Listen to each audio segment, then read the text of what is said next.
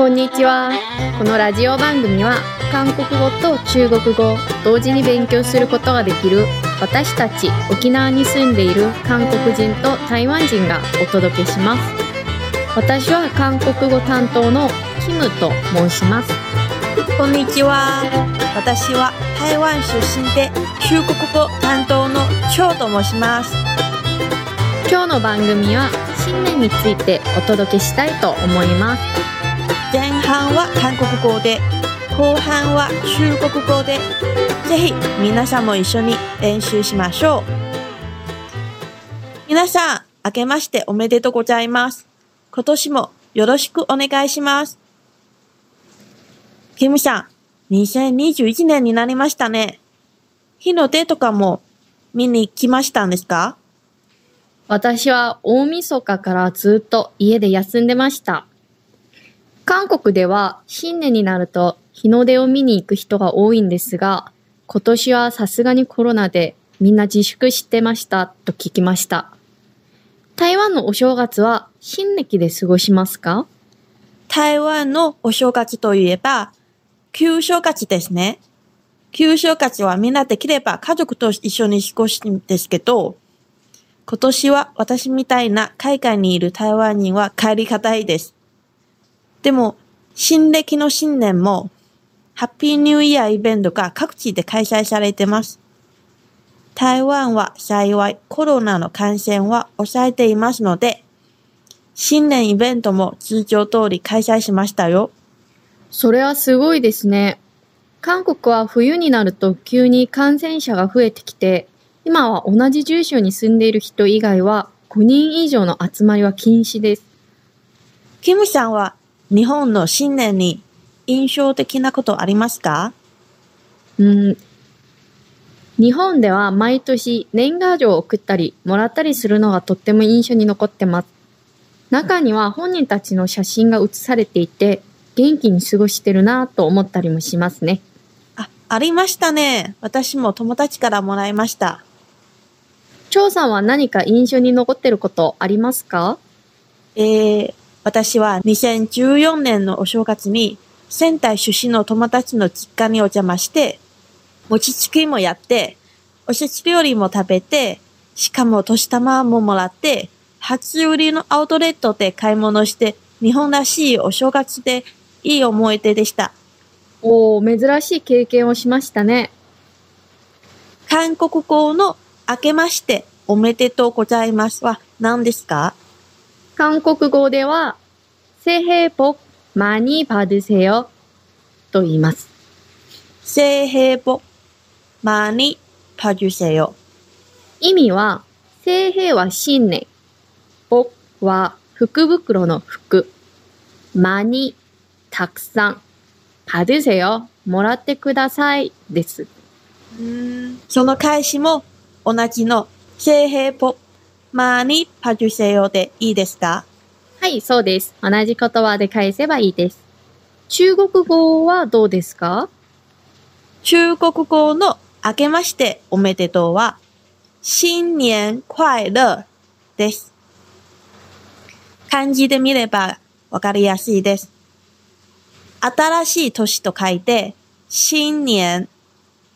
そして、メリークリスマスでも勉強した聖誕快乐の快乐。合わせて新年快乐です。そもそも、快乐とは何ですか？快乐はハッピー幸せの意味です。なるほど。では、新年にまつわる言葉の韓国語と中国語を紹介したいと思います。はい、まずは年賀状です。年賀状は韓国語でヨナちゃんと言いますが、私はもらったことがありません。ビジネスで送ったりするくらいと思います。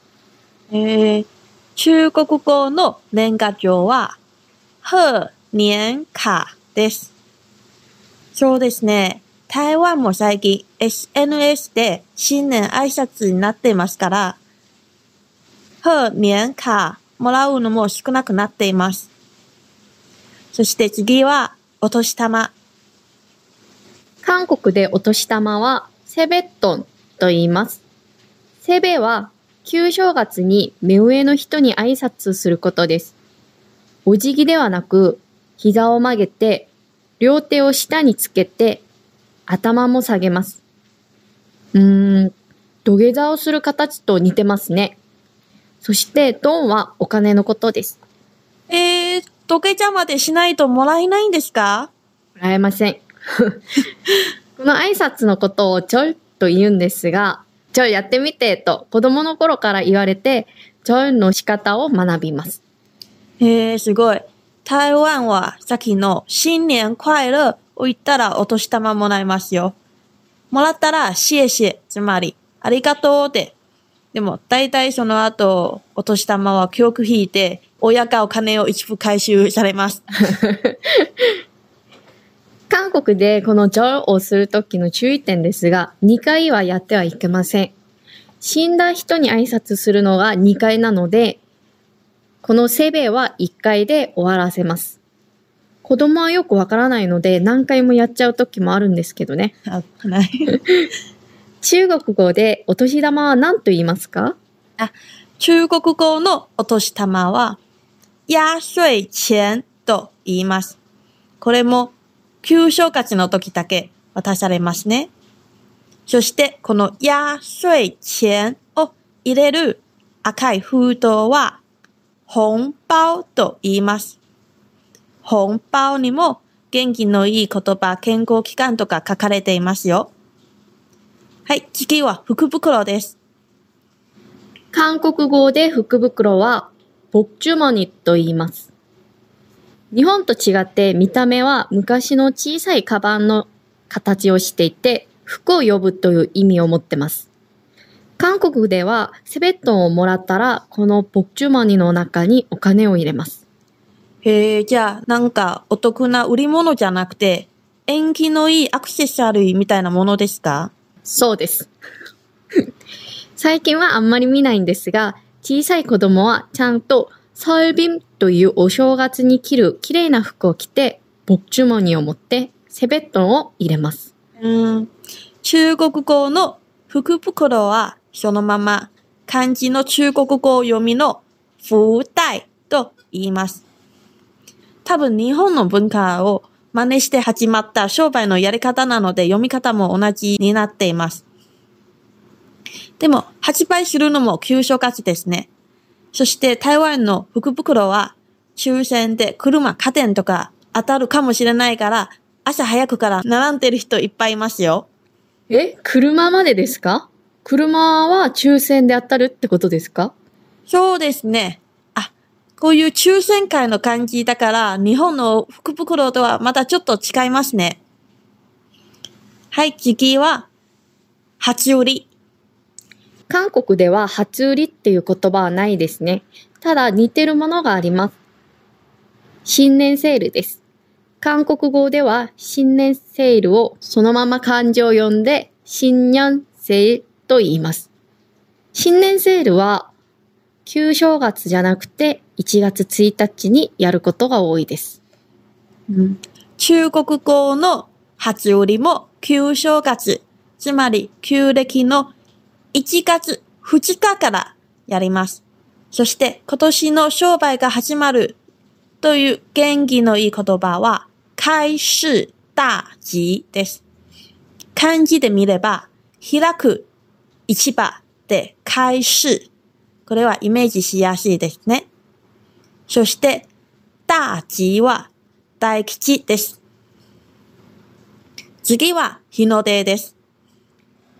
韓国語で日の出は、イルチュと言います。漢字をそのまま音読みで読んでます。ちなみに、日の入りは、イルモルです。日没の漢字を使ってます。韓国の新年の初の日の出は、多分他の国より盛り上がると思います。何万人が集まって新年を迎えます。ちなみに日の出は旧正月ではなく1月1日に見ます。へえ、そんなに何万人も集まるの？すごい。え、台湾の人は新年の日の出見ないんですか？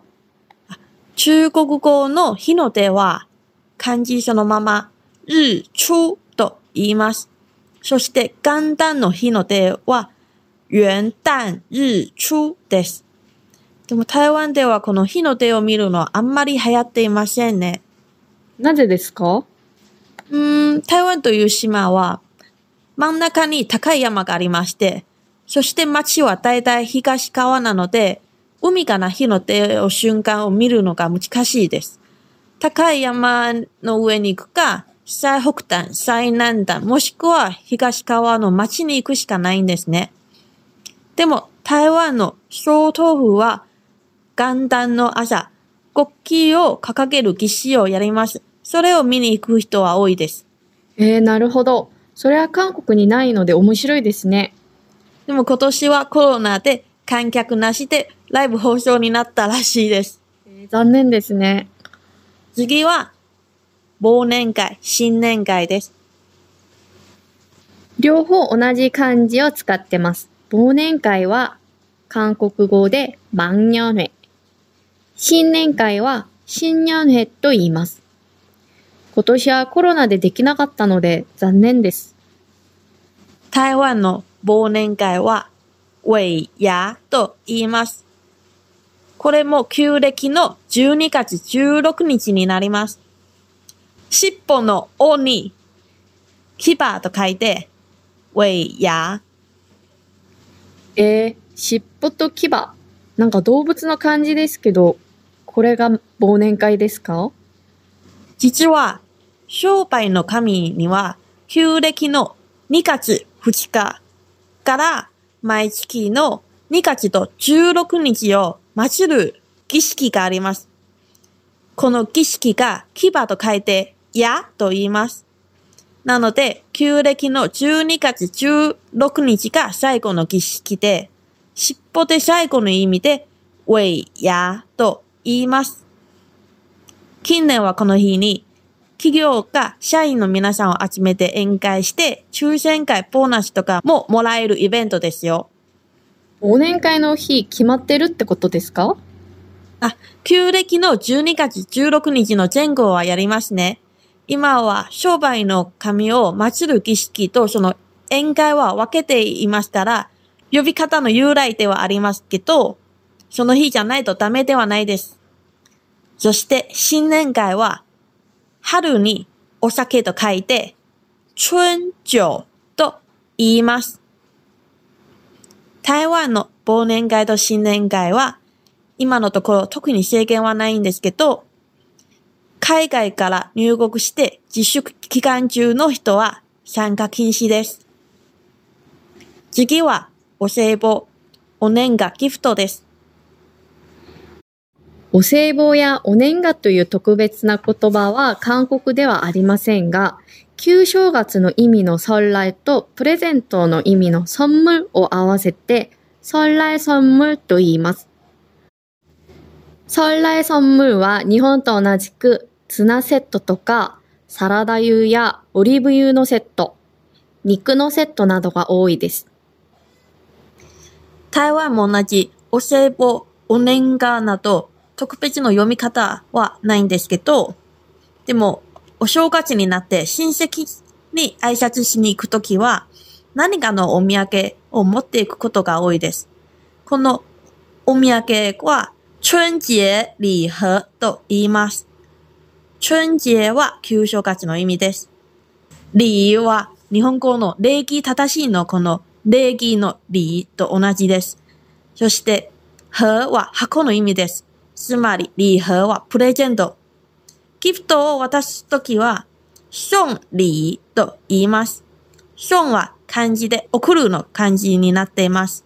これはイメージしやすいと思います。台湾は何をプレゼントしますか？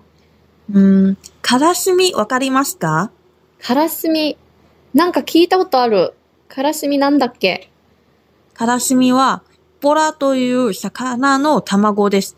台湾ではお正月ギフトに人気ありますけど、でも最近はボラの道上げ量が少なくなってきたので高くなっています。その代わり、お菓子系のギフトが人気になっています。へえ、そうなんだ。はい、次は、 お正月の言い方です。韓国語で旧正月は설날または旧正を使って구정新正と書いて新正と言います。구정と新正という表現は日本からの影響らしく、最近は설날を使おうという人が増えてます。 また、普通時間を送る、過ごすはボネダを使うんですが、旧正月の時はボネダではなく、セダという動詞を使います。なので、旧正月を過ごすは、ソラルボネダではなく、ソラルセダと言います。セダは旧正月、お盆、記念日、誕生日などを送るという意味です。普段は誕生日や記念日にはあんまり使わないんですが、설날の時はよく使います。台湾のお正月の言い方は先ほども紹介した。旧正月は春節と言います。そして旧正月の大晦日は除夕と言います。新年になって1日は大年初一。続いて2日は大年初二。キムさん、この続きわかりますか？うーん、3日だから、大年中3ですか？そうです。お正月の休みは何日間ありますか？だいたい大晦日から3日まであります。でも3日後でもなんかイベントありますよ。例えば9日の大年初九は玉皇大帝中国東京の一番偉い神の誕生日でお寺が祀る儀式とかあります。次はおせち料理です。韓国では旧正月になったら、お雑煮のような餅が入ったスープを飲みます。お餅は、とっと言います。トッポキのとですね。あと、スープを意味する、くを合わせて、とっくと言います。もともとは旧正月に食べるんですが、最近は1月1日にも食べます。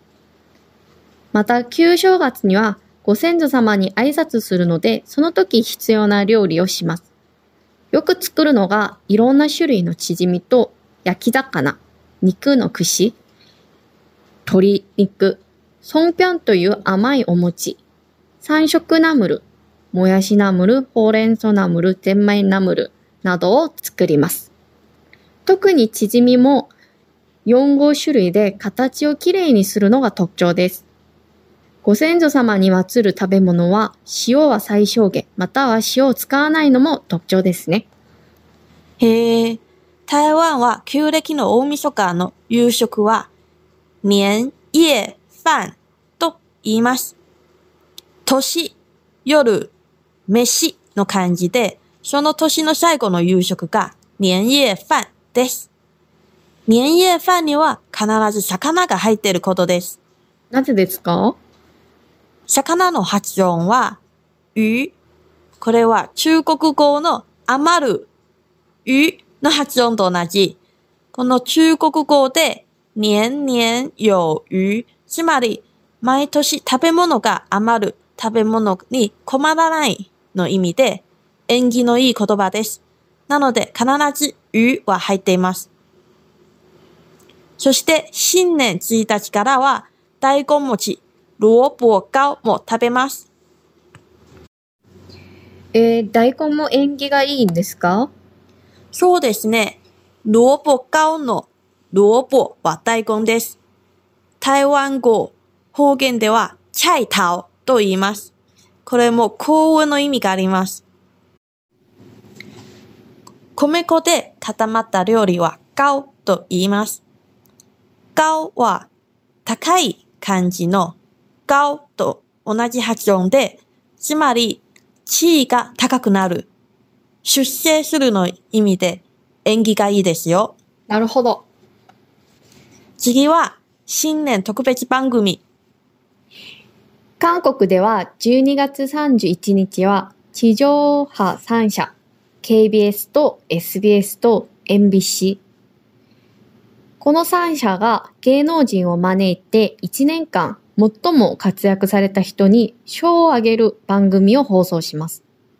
各放送局は12月中に大きくお笑い、演技、歌に分けてそれぞれの番組を使って放送するんですが、地上波は歌の番組だけ賞をなくして歌手たちの舞台だけ放送します。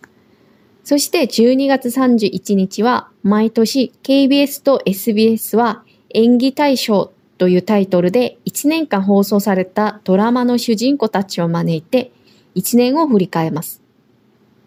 歌手たちのお祝い公演もあるので約3時間ほど放送されます。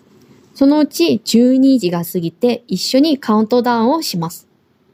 そしてエンビッシュは毎年1年間活躍した歌手たちを招いてそれぞれの舞台を見せてくれます。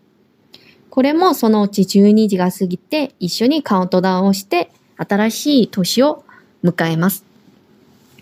そして旧正月になるとそれぞれの放送局から新春番組を作ったりもしますが、昔公開された映画などをテレビで流してくれるので、映画の方が人気です。えー、なんかすごい。